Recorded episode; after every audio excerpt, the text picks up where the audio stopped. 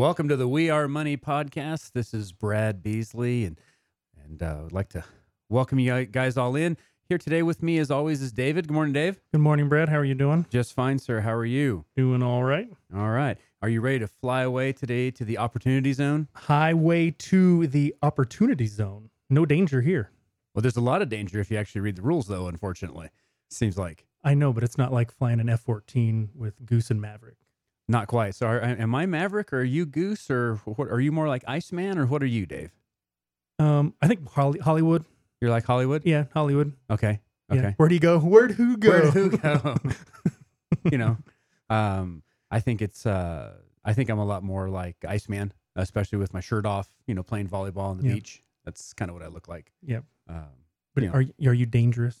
I am dangerous.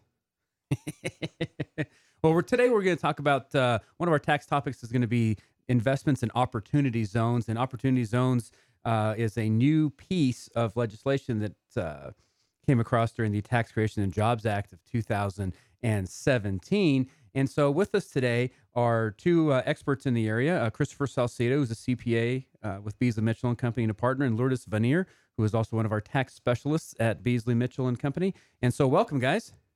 Thank you, Brad. Thank you, David, for having us. Hello, Brad and David. Thank you for inviting us.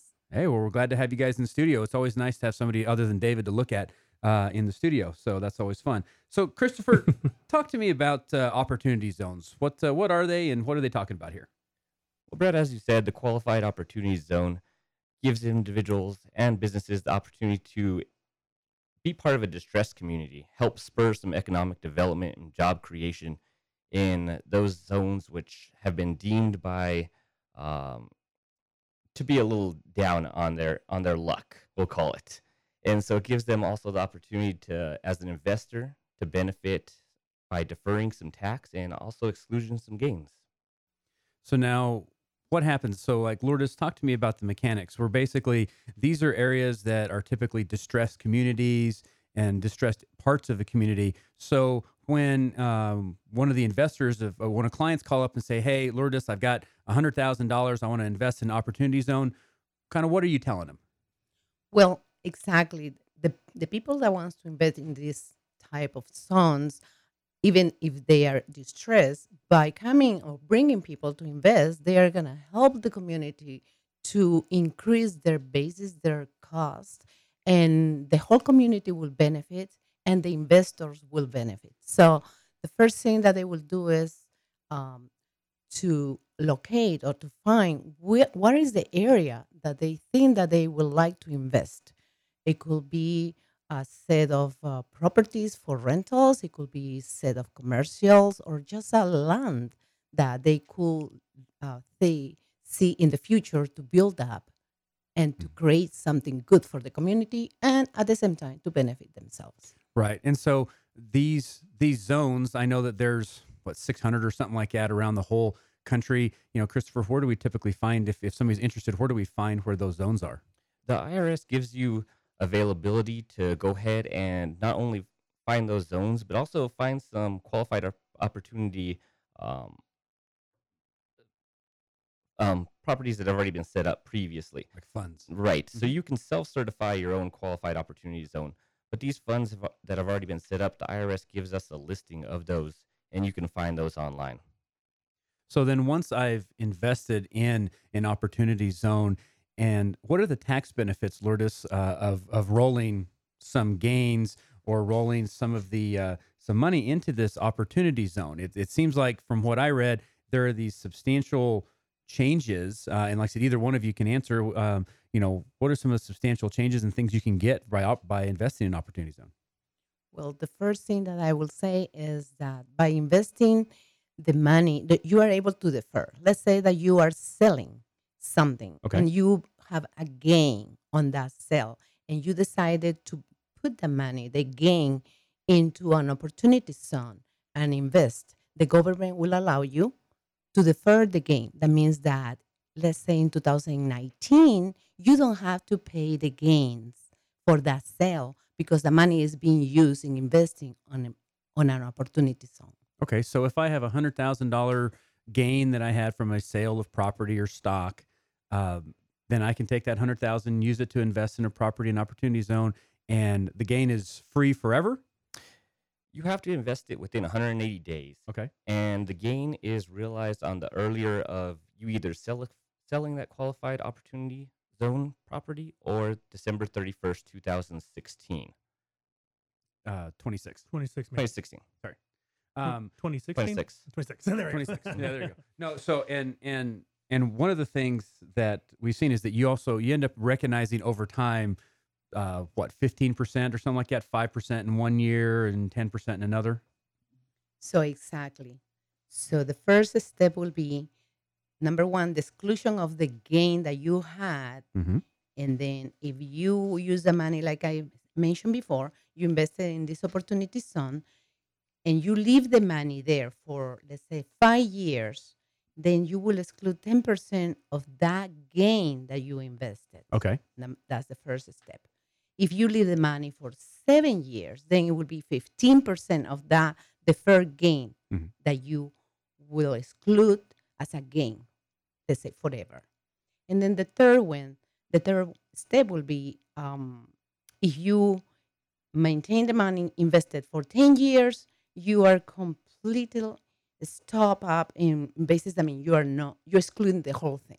See, that's amazing to me. Is that we put in some gain? I can put in ten or fifteen thousand dollars of gain on a property. It goes up by a million dollars in value because of all the stuff that's going on, and I can still ex- and I can exclude the gain. That's like that's like free money.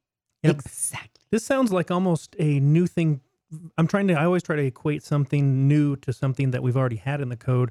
And this seems like almost like an expansion similar to what a like kind exchange did, but with different bells and whistles. I would agree, David. Much like the 1031 exchange, you're deferring the gain, but this one also gives you the opportunity to have a complete step up in basis after that 10 years, which is um, far greater than the 1031 exchange rules ever allowed. Now, if I don't have any property to sell that I haven't sold, but I'd like to invest in opportunity zones, is there anything additionally there that that is available for me? Hmm, that's a good question. What do you think? What do you think, Christopher? Mm-hmm. You would still be able to invest in the qualified opportunity zones. You don't have the gain to defer, but you still have the opportunity to um, possibly defer or exclude any gains that are going to be realized on that qualified opportunity zone that you go ahead and invest in. Now, my understanding too is that it doesn't matter whether you roll in one dollar of gain or a million dollars worth of gain, you still get that exclusion on the upward depreciation of the property. And so this thing kind of seems like a a really good place for a lot of people to park, and the fact that it can also be stock gains. Because before we had the like kind exchange rules, and it was real estate for real estate. Now I can take my gain on selling. Well, Apple stock's been down, so I'm not going to call it Apple stock. Let's you know call it some other stock. So if I had a stock gain and I sold it, then I could take that stock gain and roll it into a, a piece of land. That's unheard of in the code. Yes, exactly. This is a great opportunity to invest, to think about the future, how many years you want to use the money to be invested, either, uh, you know, in a, in a piece of property for rentals, in a commercial place. And just this is a, a, a very good opportunity for anybody, not just great investors, people that has a lot of money, but any other individuals will be benefiting from this. What I love about this is that it's kind of Christopher. I don't know what you're doing with your clients. One of the thoughts I was thinking is it's kind of like this back end safe harbor where a client calls you and say, "Hey, I sold a piece of property. I have a whole lot of gain. I didn't do a 1031 exchange. Man, how do I not pay tax on this gain?" Right. Uh, with the 1031 exchange, oftentimes you had to use a qualified intermediary. In this one, you have the 180 days to decide after the fact, even if you haven't gone through those kind of steps. So you have plenty of time uh, to get those calls from your clients if they're inquiring about it, and they can go, as we said before, look it up on the IRS website. There's availability for those funds, and they could also self certify their own qualified opportunity zone if they find it fitting. So it sounds like if you want to get into it, you can either look for property that fits within that definition, or it sounds like from what I was hearing that there's also some like funds and investment type vehicles through like different brokers that are handling this to if I just want to put money in and I don't want to go collect rent or develop property, I think I have some options there, don't I? Yes, you do. You have several options. I think that uh, the first thing that you need to do is contact your CPA and uh, try to look into this uh, opportunity. Don't let, don't wait too long, and uh, you're gonna great have a great investment. Well, I think you guys are 100% accurate, and I really appreciate you guys coming by today and talk about the opportunity zones. There really is a lot of opportunity with this, and so super excited to have you guys, Christopher and Lourdes. Thanks. Hey, will you guys hang out for for my next favorite segment, which is uh, if Brad rules the world? Of course. All right, sounds good. Here we go. We look forward.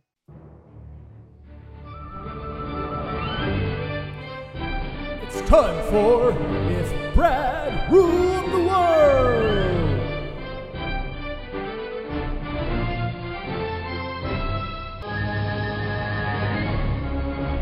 Sounds good, Natalie. My favorite segment, Brad ruled the world. Will you please? Uh, now, your job here is you're going to give me five questions that I've never seen before, and I promise to the audience, those of you on YouTube, you can see, I promise that I have not seen these before. That's correct. Okay, let's see. Fire away. All right. So the word accountant comes from the French word compteur, which means to count or score. If you could give a new meaning to the word accountant, what would it be?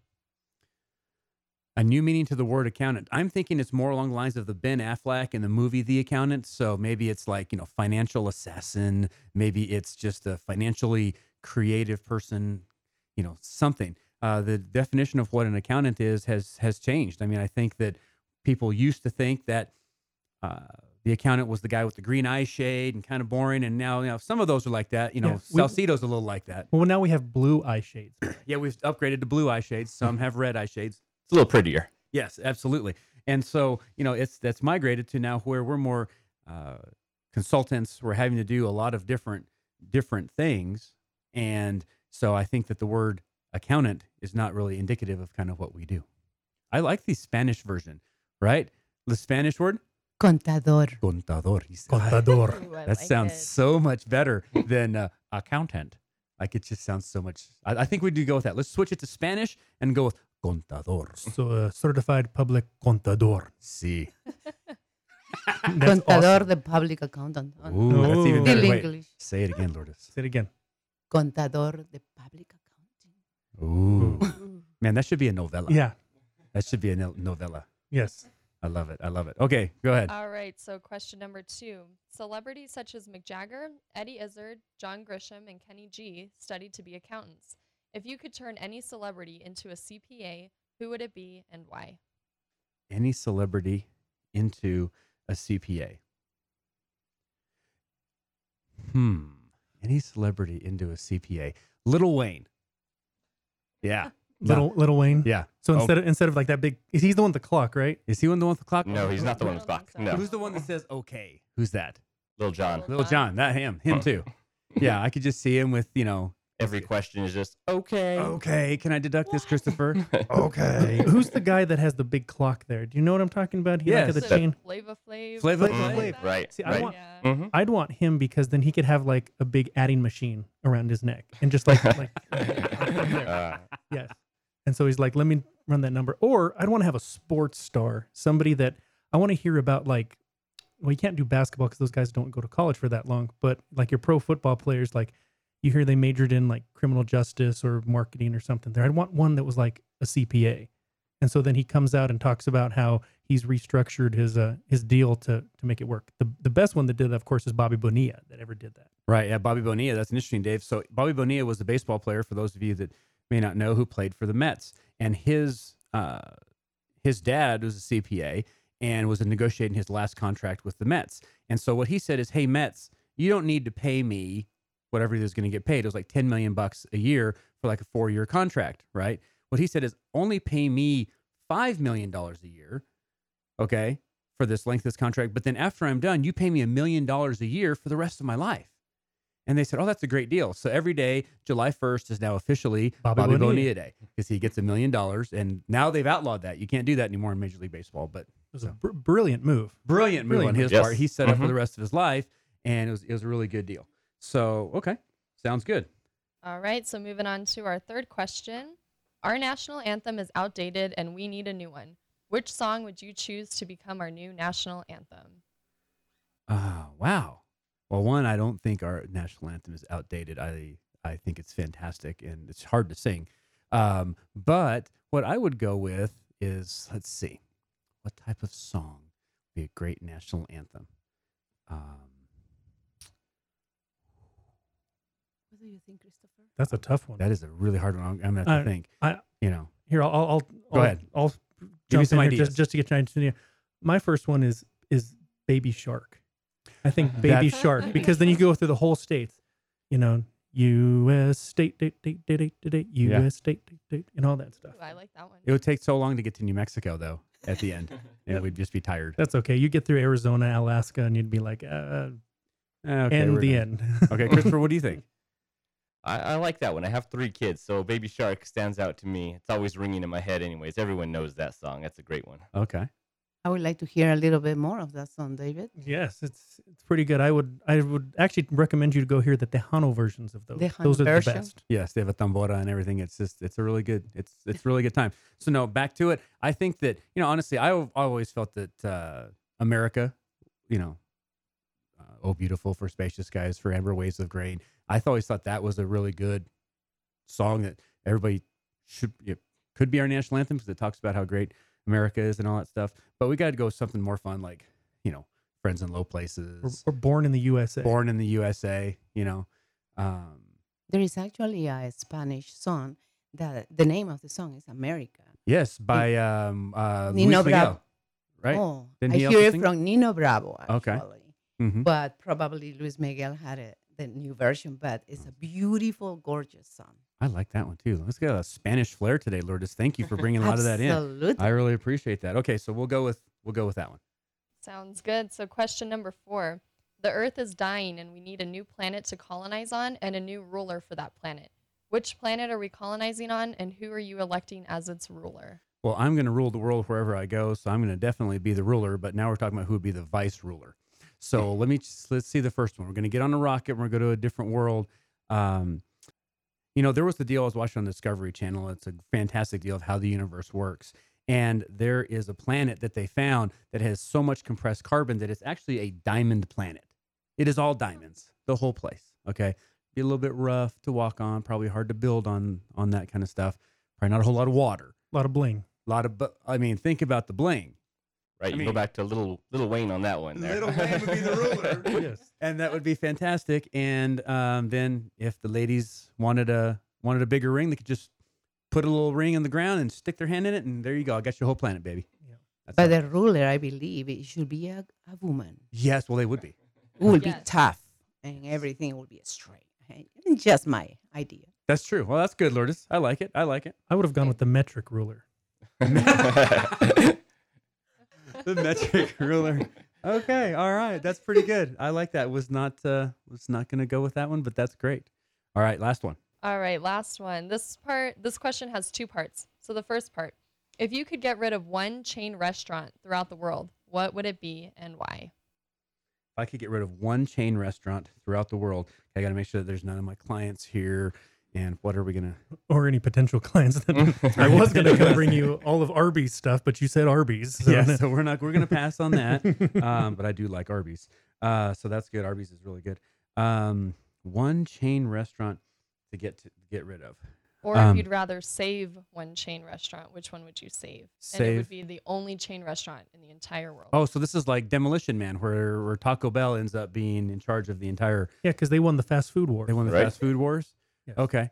Um, you know, In and Out Burger would be one to save.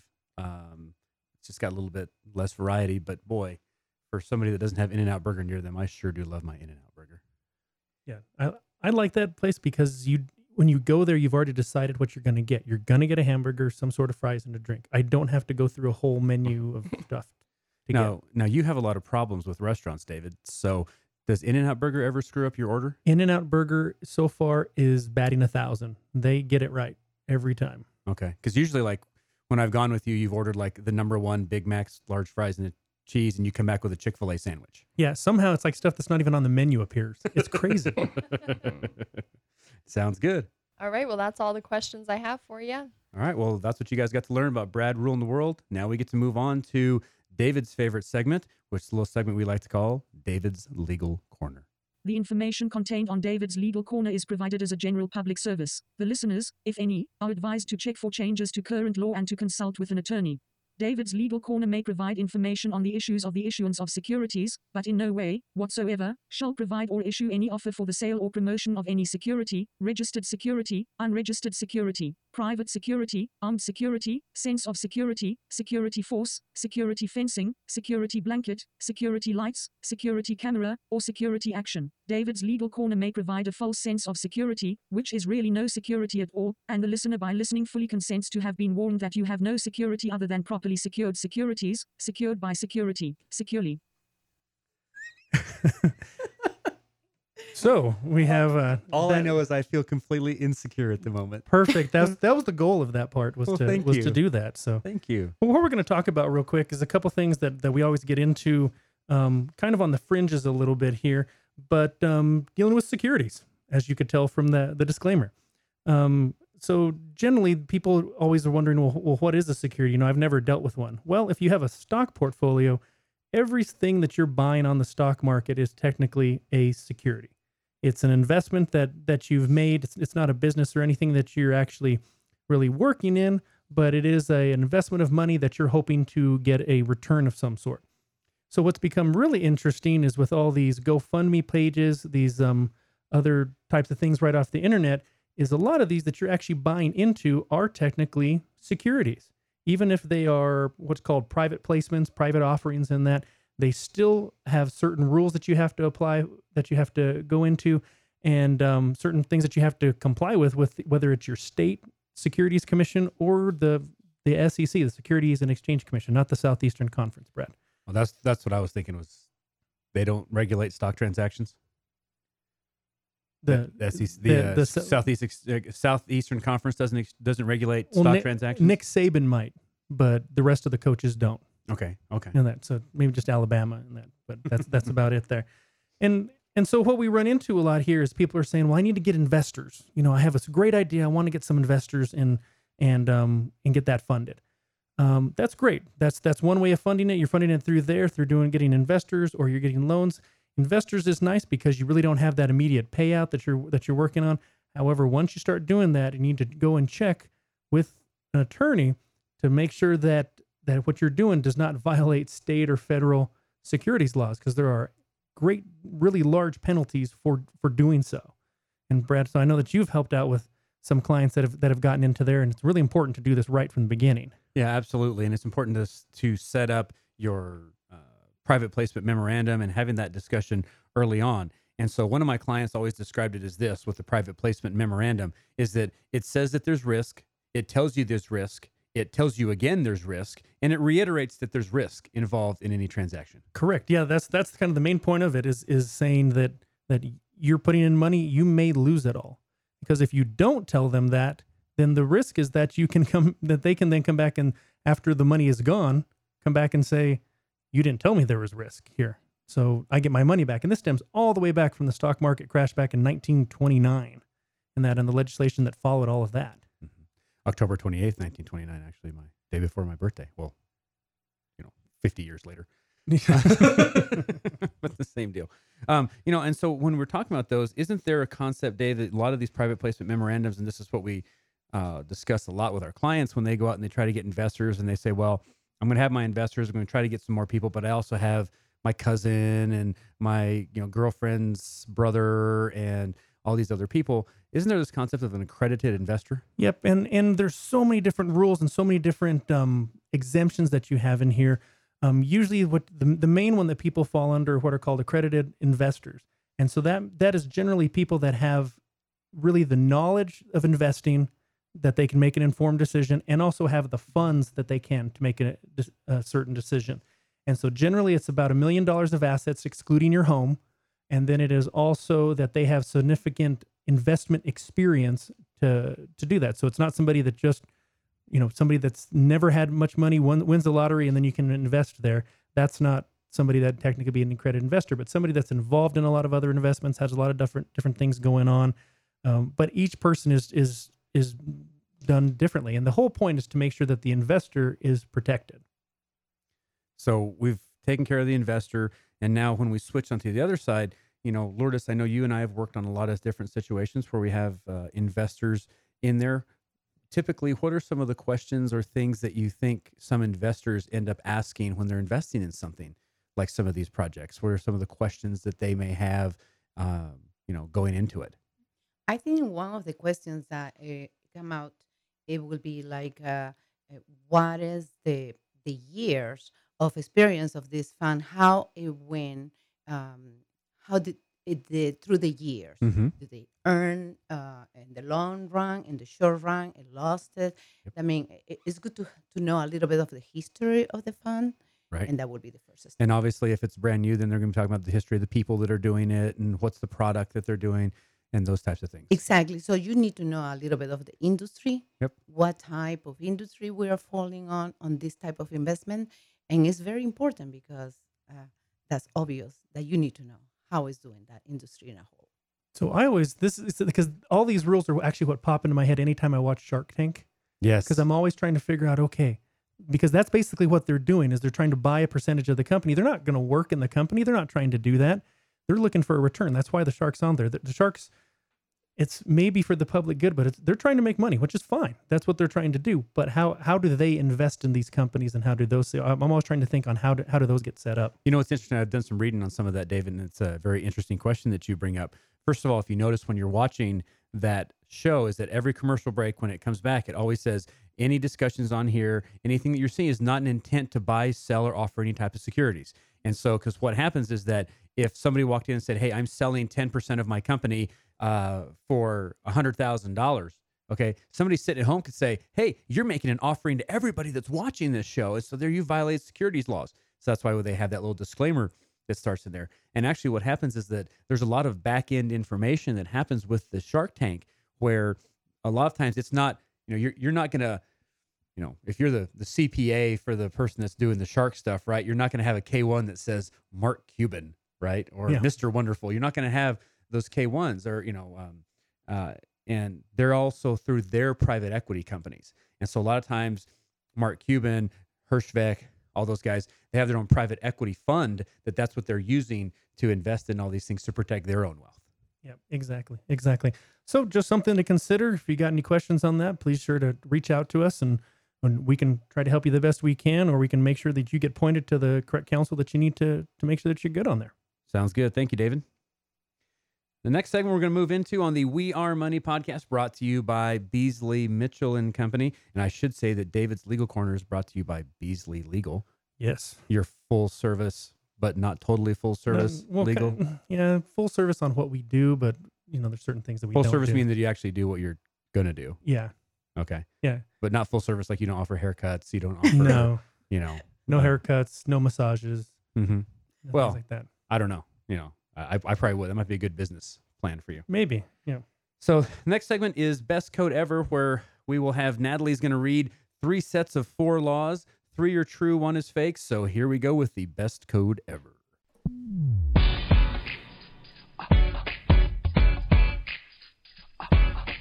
Fibonacci binary. The Internal Revenue Code. What will it allow? The best code ever now.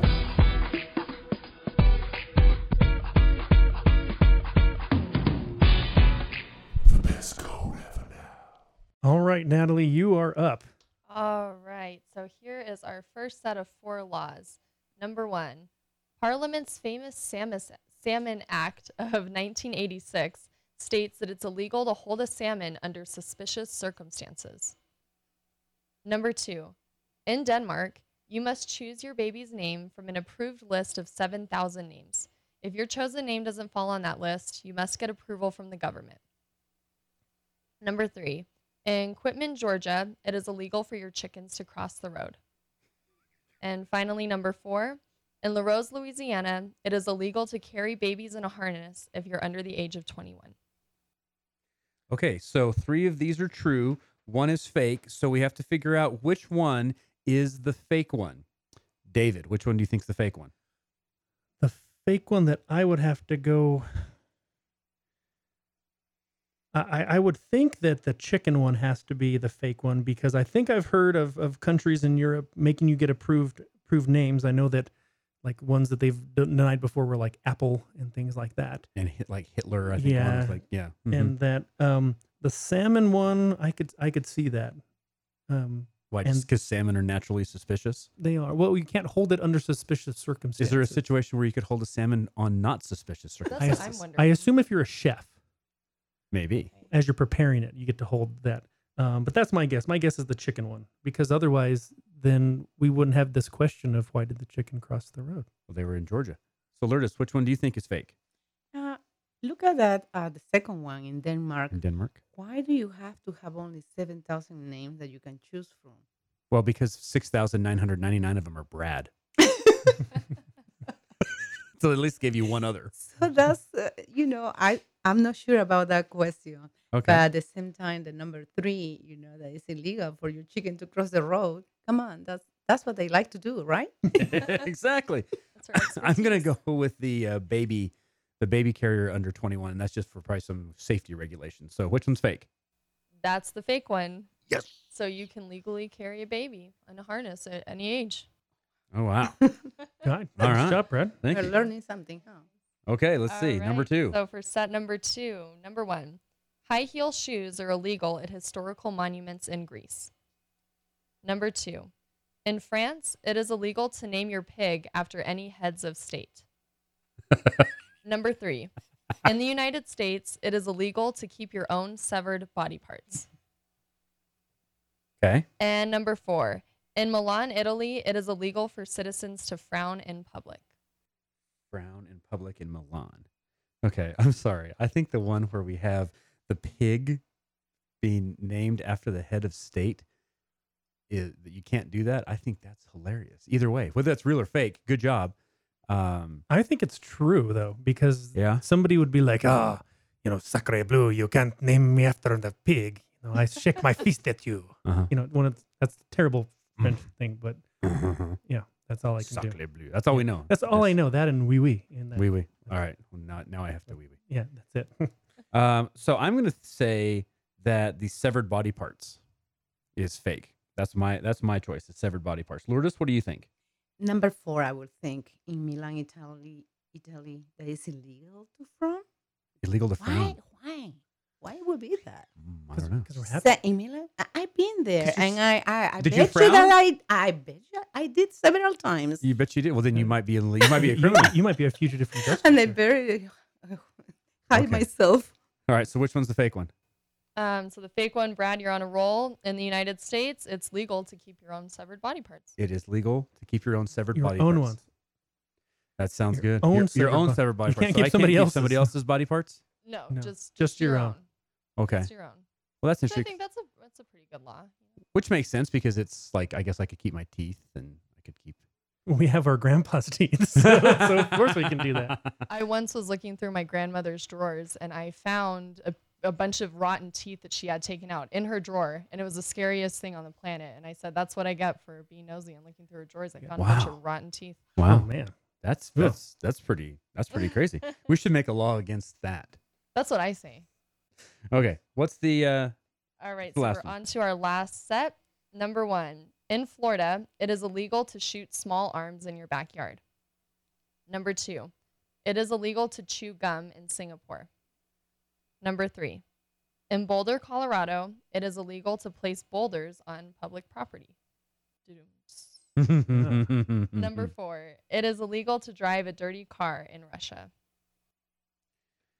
Okay. that's tough. The only one I know of that's a fact is that is a true law is the Singapore because didn't that guy get caned for doing something like that? Yeah, I think Like- it- well he was chewing gum and I think he was also spray painting something, but I hmm. think he also got in trouble for chewing gum Yeah, too. yeah. What's so wrong about chewing gum? They, because it's it's trash. If you've ever been to Singapore, it's one of the cleanest cities in the world because because of that. I mean, they don't let you chew gum in public because it gets stuck different places and things like Yeah, and if you've ever been to New York, you can't put your hands anywhere because there's gum everywhere. Yeah.